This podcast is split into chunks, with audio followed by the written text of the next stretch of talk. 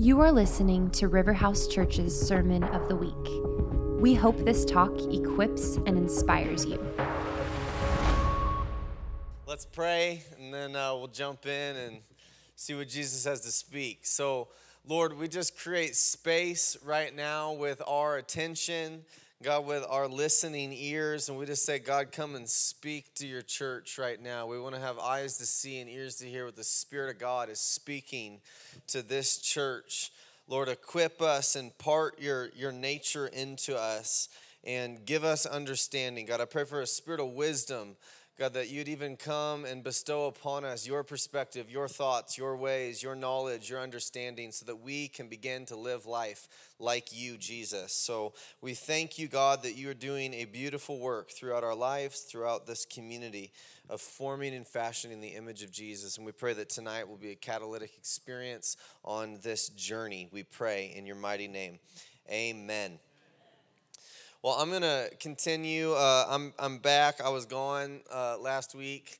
You can tell by the color of my skin. I was in, uh, I was in warmer waters. So I'll let you figure out where that is. But uh, no, I was in Hawaii and I actually like flew back like last night this morning. So I'm kind of discombobulated, but I still know the Word of God in my spirit. My mind is weak, but my spirit is willing. So I'm going to give you what I got tonight. Amen.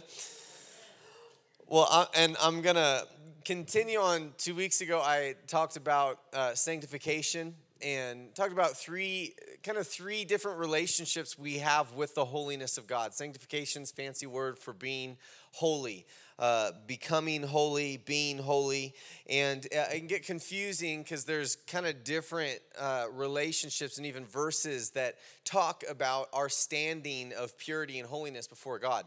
And I talked last week or two weeks ago about that we are positionally sanctified, right? The old things are done away. We became a new creation in Christ Jesus with an unshakable identity that sin and life and our things cannot touch or manipulate. We are simply, we're, we're sanctified, right? Jesus became sin who knew no sin so that we could become the righteousness of God. You know, I'm not going to say anything, young people, but it was older people that said that. So you must not be reading your Bible. So let's get those verses in our hearts, huh?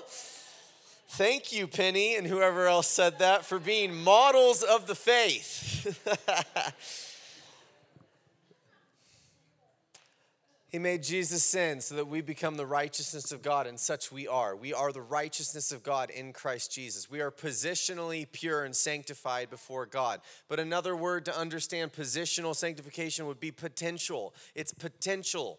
It's not necessarily realized. It's a seed within us, but it hasn't yet sprouted and grown and bore fruit right? And so, uh, talked about on the journey, right? We want to, we're, we're journeying to blameless with great joy before the glory of God's presence, right? That's the promise from Jude. That's, that's what sanctification materializes as. That is the manifestation of ultimate sanctification. We look at God blameless with great joy in the presence of his holiness, right? And the way we get there is we go on a journey, we, we, we get saved, we become sanctified, but we still have a process to walk, right? And at some point in this process, there's a powerful moment, a point of sanctification. And I talked last week of how it's like a, a, when a wild horse breaks, there's a wildness that breaks right? And we looked at Isaiah's encounter when he was confronted with the holiness of God. And uh, I read uh, an excerpt from Phineas Bresee's encounter, who's the man who founded the Nazarene Church, when he encountered the holiness of God. I shared some of my own. We looked at Paul, who said he was crucified with Christ Jesus. It wasn't him who lived,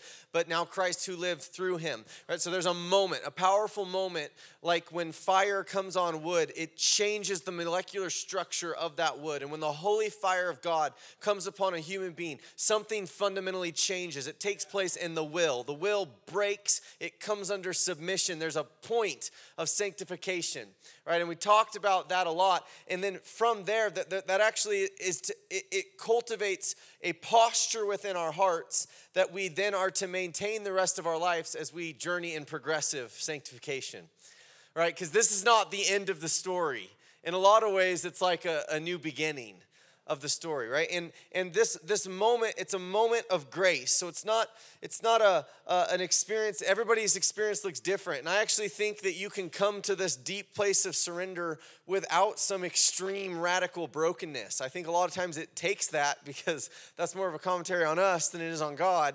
But you know, He wants to get us to this point where the the the, the, the that something breaks and there's this posture as grace as the holiness of god manifest us through grace that grace changes us and there's a posture that's created and that posture begins to give us an awareness to the things of God and the movement of God in our life so that we can continue in a yieldedness more and more and more completely until we can stand before his presence blameless with great joy. All right? Are you following me? So I want to talk about this posture that gets cultivated because it's, it's, a, it's a mindset and it's a perspective where you begin to see life the way that God sees life. Right? Ephesians says that we are seated with Christ in heavenly places. Right? And it says that Jesus was raised up above all power, all names, every dominion, everything that's going to come, this age, the age to come. He, he's far above it all right? He's defeated death. He is the crucified, resurrected King of glory. He's undefeated. He is victorious. He is unflappable, right? He's seated on the throne, chilling. It's all good. Don't worry about a thing, right? He's just chilling up there. Like he won. Okay, this is important because we are seated with Christ in heavenly places. So, why, when pain, disturbance, conflict, anxieties of life start coming, we start acting like chickens with our head cut off? Right? That's because we're seeing life from earthly perspective. We're not viewing it from heavenly perspective because in heaven we are seated with Christ, seated on the throne of eternity, far above every name that will ever be named. Every opposition, every knee will bow to Jesus who is sitting down right? Sitting down. He's not like, oh my gosh, what are we going to do? He's just seating, sitting, sitting, seating. I was seating on a plane a long time, you can tell, okay? We're seated with Christ, heavenly places, okay?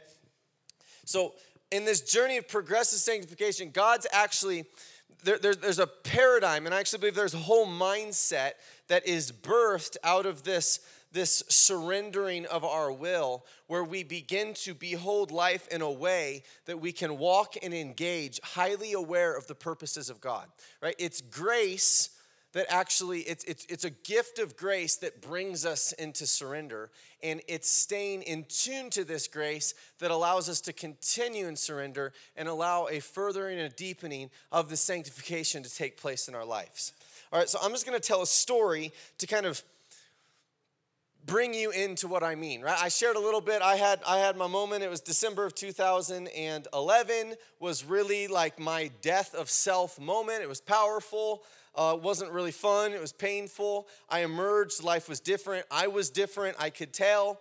And I went from there and I had uh, really like like a just one of those seasons of so much blessing in my life. And it was like it was like god just took the dump truck and just started blessing me. Like so much promise. I'd been in this wilderness for years and all of a sudden it was promises and prophetic words. And i was in you know africa with iris ministries. I had so much favor with heidi and rolland baker and get prophesied over and flown on their plane to preach in these islands and preach at their churches. And i was like man it was all worth it, you know? Like, I've arrived, I'm ready. And then it ended because I was only there three months. You know, it didn't process that it was ending and it ended. And I thought I'd get back to America, it'd be the exact same. And the red carpet would get rolled, and I would just be, continue on this victory march. I had been crucified with Christ. It wasn't me who lived, it was Christ who lived, and I was ready to go change the world, right? Everybody, you know, felt like that before? It's a really awesome feeling. I, was, I wish I felt it more. It was like, you know, I got home and like two weeks later, I was like, where did it go?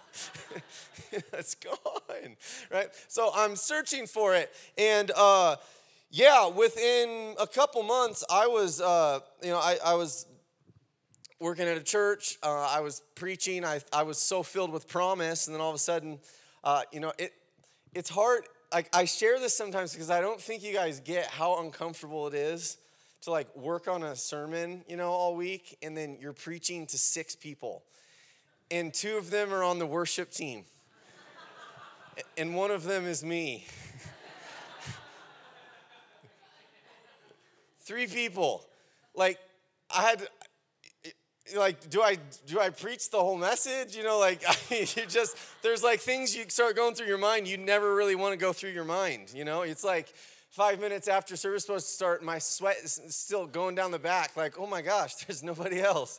Ha ha week after week you know like this wasn't just a one-time thing. It was like this is i'm wasting my life. This isn't helping anybody. What am i doing? Like you know seriously and it goes from like whatever and then i'm uh, getting a lot of criticism all of a sudden. I start having some really difficult relational dynamics, and I'm like, I made a mistake. I heard wrong. I need to go back to Africa. I started sending emails back to Africa. Hey, can I come back like and preach to more than 6 people? That's all I'm asking for, right? And trying to figure out how do I get out of this circumstance and get to a new one. And uh, three months in, I was like depressed. I went from feeling like I was going to change the world to just depressed and hurting, and I was offended and getting criticism. And I was there was a meeting I would have fairly frequently that was always a painful meeting, and I just felt just what is going on, Lord? And uh, the Lord uh, met me. I remember I was on an airplane flying to San Diego. It was for my mom's 50th birthday. Uh, we were meeting in San Diego, and uh, I was like very much actively seeking where I had heard wrong and how to hear right to get to the you know the greener pastures. And the Lord met me and we had a conversation that forever changed uh, my paradigm. And He said, "Hey Jordan, what's your joy in life?" And I knew He was like trying to get at something, so I was like, "What do you mean?" And He was like, "Is your joy in life looking like Jesus?" And I like sat on it, and I was like, "That's it's really good. I was like, yeah, it is. Like that that would be what I would say. Like my joy in life, I want to look like Jesus. I want to be like Jesus so that I can be intimate with Jesus. Like, yes, that that's that is the joy. That's the pursuit of my life, Lord. And then God said, So then why are you so miserable? And then he kept speaking and he said, You've been praying for five months for me to get you out of these circumstances and to get you into a better one. He said, Haven't you thought to consider that I've spent a lot of time to get you into these circumstances and that these circumstances are designed by me and you have grace that is abundant on every single aspect of it to transform you and change you into the image of Jesus? I'm forging his character in you. And I was just like jaw dropping, like, uh oh. You know, and I realized in that moment that I was praying all these prayers of spiritual escape when what God was, He had actually brought me to this place to do this deep work, to actually change me, right? To progressively sanctify me, to forge the character of Jesus in my life. And as I continued reflecting upon his words in this conversation, I just began to recognize the fragility of my faith in so many ways. And really, the passivity that I had as it pertained to my relationship with life. I realized that uh, I was letting life happen to me and, and rather than me happening to life. And I began to recognize as because the Lord, I said, okay, so if this were to be your voice, what are you trying to cultivate in me? And the, Lord, and the Lord said, I'm trying to make you patient. And I said, crap. Can we at least start with like joy, you know, or something, something a little better? You know, because the goal of God, I'm convinced, right? We we spend a lot of time stressing out, like, what is God's will for my life? What is God's will? I'm just trying to figure out what is his will? What's his will? What's his will? Well, his will, I'll tell you, his will is to make you look like Jesus right? His will is to form you and fashion you so that you become agape love, right? And if any of you remember, you know, how many, how many fruit of the Spirit are there? No, there's not nine. Remember, remember Rob McCorkle? He, I actually like this. It's the fruit of the Spirit is love. And then the other eight are actually attributes of love. And I, I actually think that's more prone to the original language. So the, the fruit, plural, of the Spirit is love. And what is love? Joy, peace, patience, kindness, goodness, faithfulness, gentleness, self control. Right? So that is what love looks like. Right? That is who Jesus is. And God's will for your life, for my life, is to make me look like that. Right? In all the manifold, beautiful nature of what love is. That God is love. He wants us to look like Him. And and God began revealing to me, yeah, see, you're really disturbed about this relationship and you don't like this criticism and you don't like that there's only six people and you don't like this and you don't like that and you don't like that. He said, but then he started just weaving it together and he said, but I'm fashioning all of this to form love in you. I'm trying to make you patient because love's patient. And nothing changed for probably three to six months Nothing changed in my circumstances other than one thing. The Lord said, You can focus on how miserable you are and how much you don't like all the negativity, the things that aren't consistent, right? How, how your inability to reconcile my promises with, with your reality. You can, you can whine all you want, said, or you can focus the reality that I have deposited my grace in all of it to actually change you. I switched my perspective and I got super happy, like really happy. Like, like I'm not, nothing changed, but I just got happy. Because I would go to the same exact circumstances and I'd be like, oh my gosh, you're, you're making me patient. Thank you, God. Like, I'm not joking. I was so stoked because what's your joy in life, Jordan? Is it to become like Jesus? If it is, then how can you not be happy? Because even in the difficult things of your life, yeah, you might not, it might not be like a circumstantial happy, like I'm happy about what's happening here, but it was like a deeper happy, like a deep joy, like, oh my gosh, I'm getting changed into the image of Jesus. Right? Viktor Frankl, in his book, Man's Search for Meaning, he, he confronts the, the philosophy of Sigmund Freud, who said that man's chief desire is pleasure. Viktor Frankl argues, who's an Auschwitz Holocaust survivor, he argues that man's chief pursuit is actually purpose. Right? If we can find the purpose to our suffering, the suffering actually diminishes our greatly. Right? If we can see the purpose of the disturbances of our life, it's very easy to walk through them. Right? For the joy set before Jesus, he endured the cross. He saw the purpose to his pain, so he endured it with joy right? Because his joy was to just serve the Father, to please the Father. When we start seeing from heaven's perspective, yes, we are all experiencing disturbances. You are, I am. We have relationships right now in our lives that aren't going the way we think we should. We have things that are scary. We have things that are vulnerable. We have things that are great. We have all kinds of things going on because God has designed our life to be a, a living test that puts pressure and exposes things within us so that by his grace, he can continually sanctify us and renew us into the image of agape love. And we can have so much joy in the process if we can be alive to His grace, if we can see the purpose of what He's actually doing. Does that make sense? So we have to be aware of what He is doing. What is the grace on my life today? What is the grace? What, what, what's your promise on this relationship, on this situation, on this that's going on? And then we choose I'm gonna trust you. I'm gonna walk this with an open heart and let you do a work in me. Right? This last year, uh, there was a situation I came to that was just a vulnerable one. Um, it, you know, just one of those times where you just have to take a risk. Am I gonna, am I gonna step out uh, in this capacity? And I sat on it for a while, and you know, I've been, you know, in, in, in, on a journey of letting the Lord progress me. And he spoke to me and he said, I know this makes you feel uncomfortable. I know that this is vulnerable for you. He said, but my promise to you is that I'm going to restore your soul. And I've put grace on this situation. I want you to engage with it because I'm going to restore your soul. That was his promise. About, uh, I don't even know, maybe a couple months walking into that journey, very, very painful. Got very, very painful.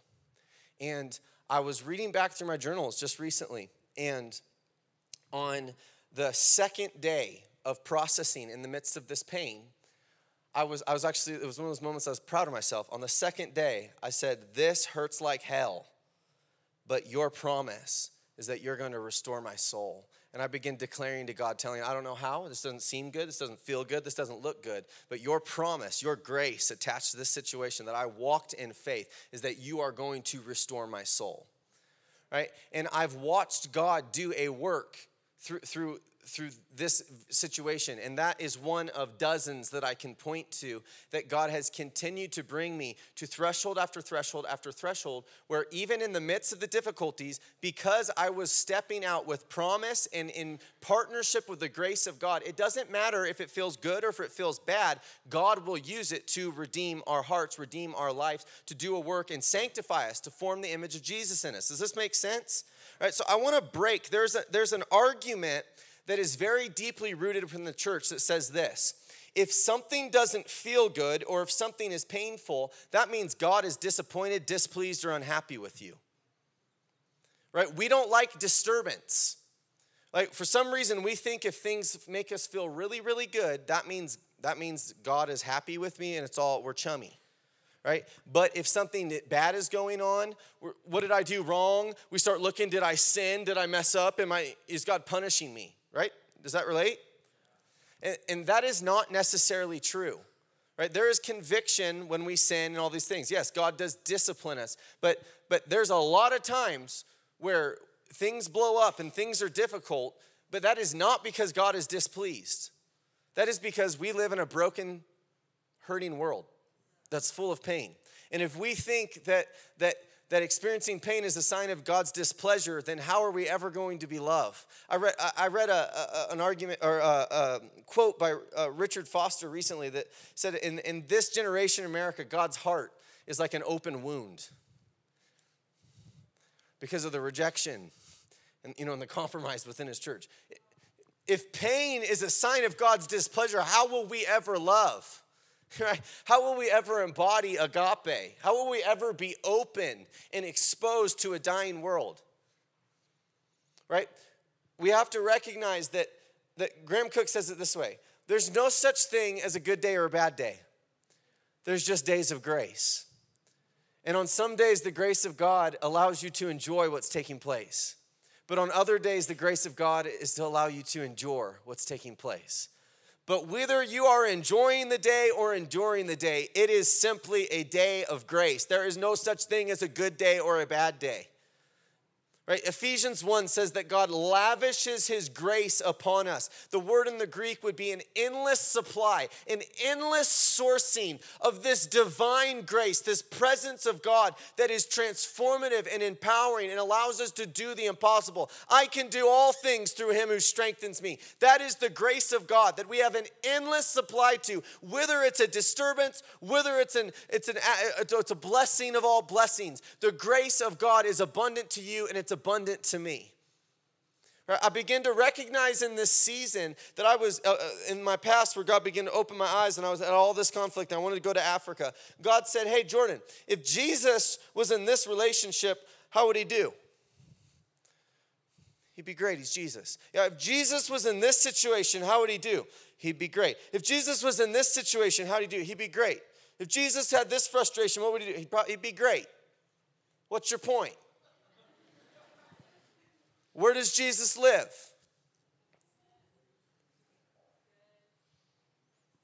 Oh, yeah, he lives in me. Oh, yeah, I thought I was crucified. It's no longer Jordan who lives, but oh, Jesus lives in me. I must be getting in Jesus' way. Right? Jesus died. He gave up his life on a cross so that he could live it in your shoes. Right? But it's it's it's the self, it's the it's these earthly perspective, it's these mindsets, it's our own comfort, it's all these things that get challenged on the journey of progressive sanctification. Right? We're consistently coming into rubs where God's saying, You got to see this from my perspective, but to see it from my perspective means you got to like have a paradigm shift of your perspective, which paradigm shifts are uncomfortable right? And, and really, what it boils down, at least what it's boiled down to me on my journey, is this journey, this progressive sanctifying grace of God completely exposes the victim mindset. You can't be a victim to your circumstances anymore. Oh, but if my boss is such a jerk, and oh, my sister, the way she talks to me, just, oh, she's, she's so self righteous. Oh, and she is passive aggressive. Danny Silk, she's like that, like a chocolate covered dragon. I, I don't want to be with them. Right? Like we can find victim after victim after victim, like all these mindsets to make ourselves feel really bad for ourselves. Like, oh, if life was just better, if my pastors just weren't saw the grace on my life, if, they, if, if my leaders, if, if, if I just, if, you know, if someone else would just give me a break, if, you know, if this wouldn't have happened, if that wouldn't have happened, like it's just so dang easy to make excuses and victim and victim. But the truth is, if Jesus Christ was living in your life, he'd be doing great. Doesn't matter how hidden he was, wouldn't matter how tough work is, how great work is, what the home like's like, what the relationship, he would prosper in every situation. We don't read in the Gospels where it's like, Jesus just called it quits this day because the Pharisees were being really snitchy to him.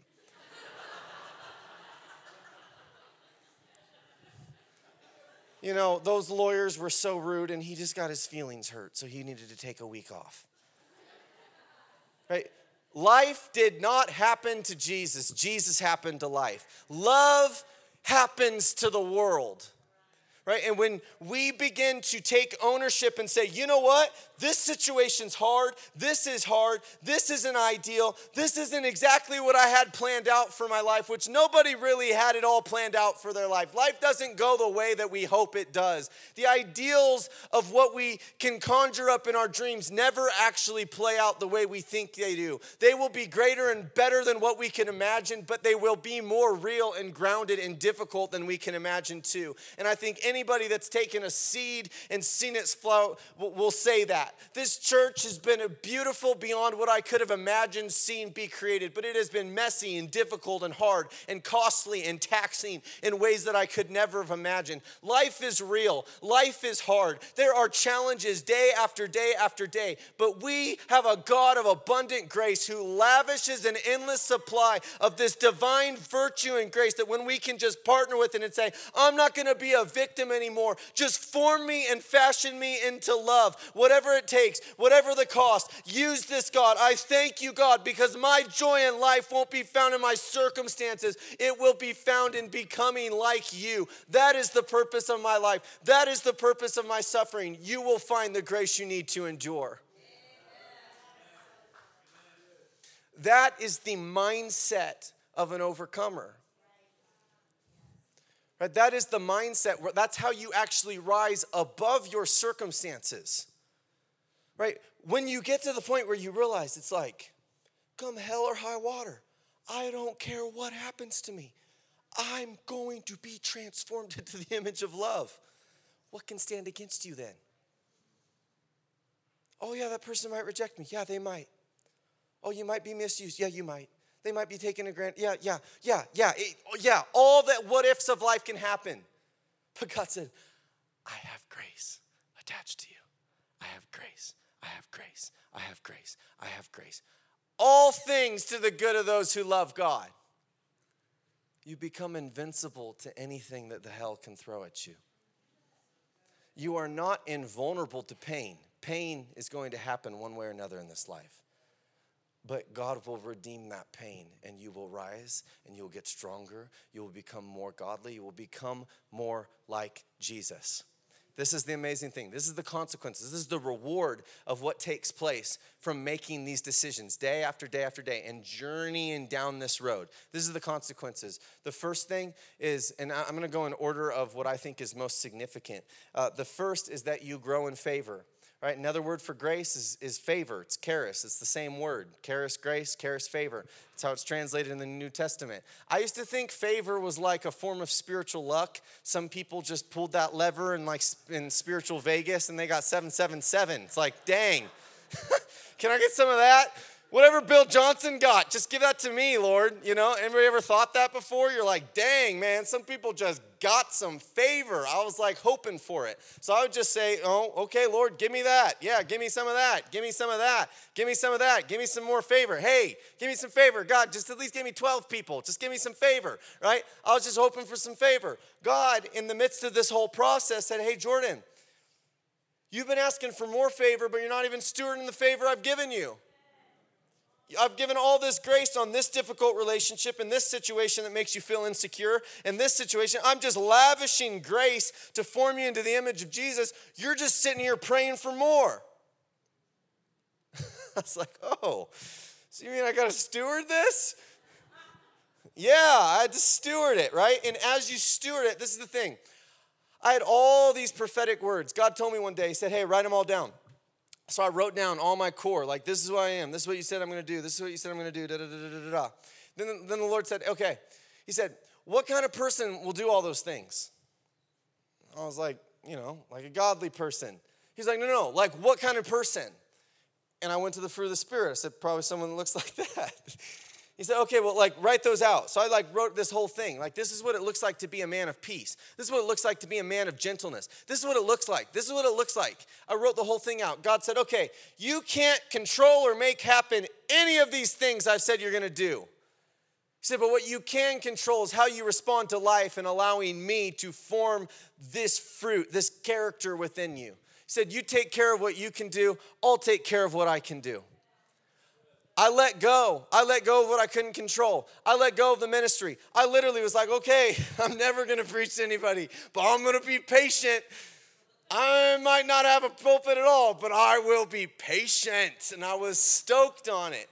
And literally, as I let the, I all of a sudden found favor started growing on my life. This is the thing, right? Jesus says there's all these prayers um, that, that, that we're told in John, in, in, in John's epistles, in John's gospel. You know, you pray anything according to my name, it will be given to you. Right? And so many people are like, no, that's not true. That's not really true. I tried it. It's not really true. Like I swear, that's like one of the verses that like we have a hard time really putting our faith to it because we're like, yeah, it just sounds too good to be true. No, it's not. If you pray anything according to my name, it will be done for you. Name would be like nature. Right, the name of, of an individual in ancient Near Eastern culture, that's like saying out of my essence, from my character, out of my nature. If you pray according to my nature, it will be done for you. What happens as you walk the journey of progressive sanctification?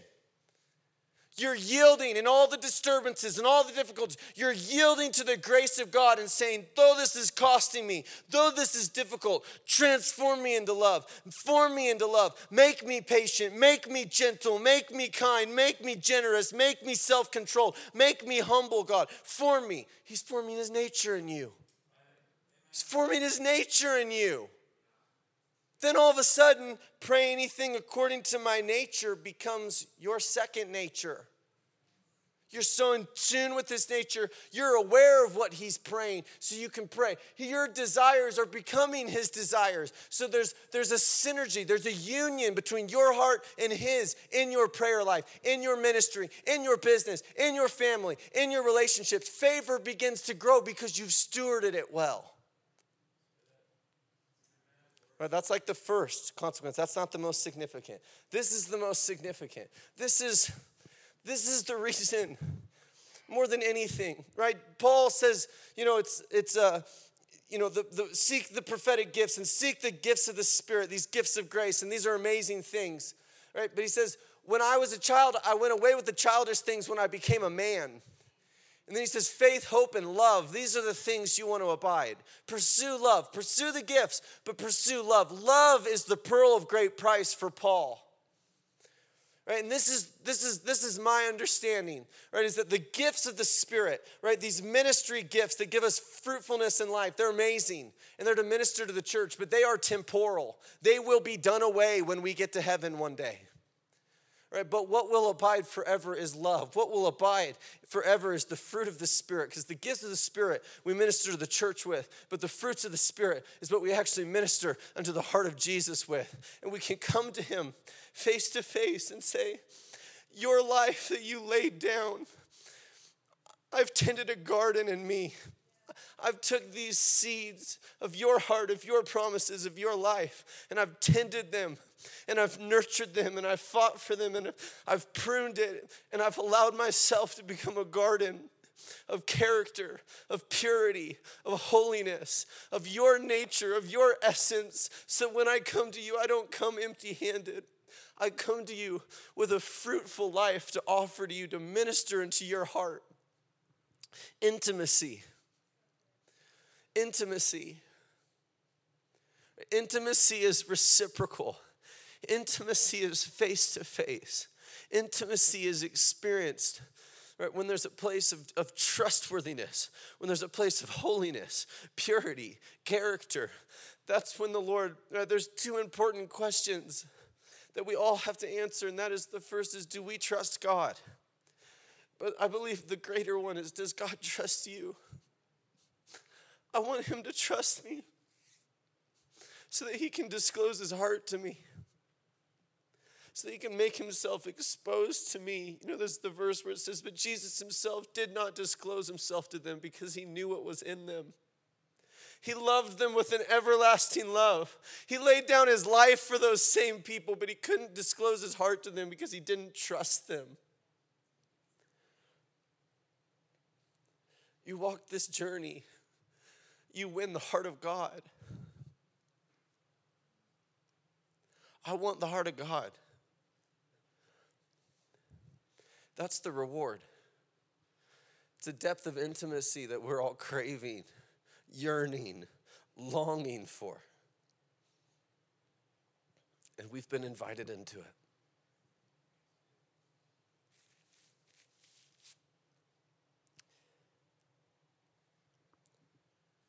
Positional holiness, sanctification.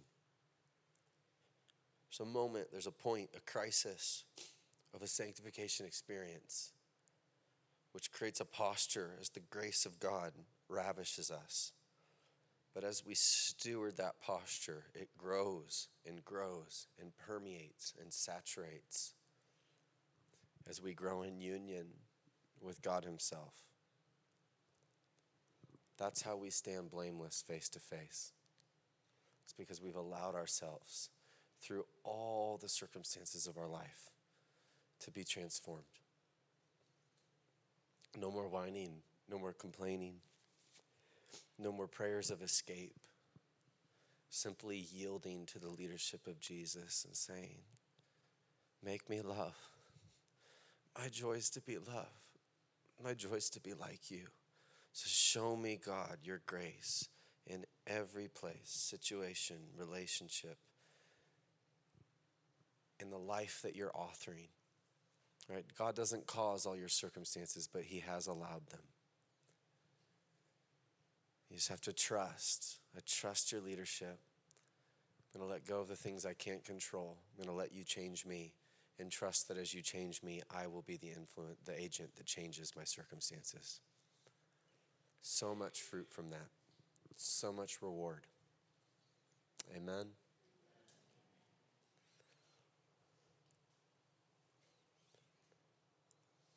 So, Lord, I thank you. Just thank you, God, for your grace.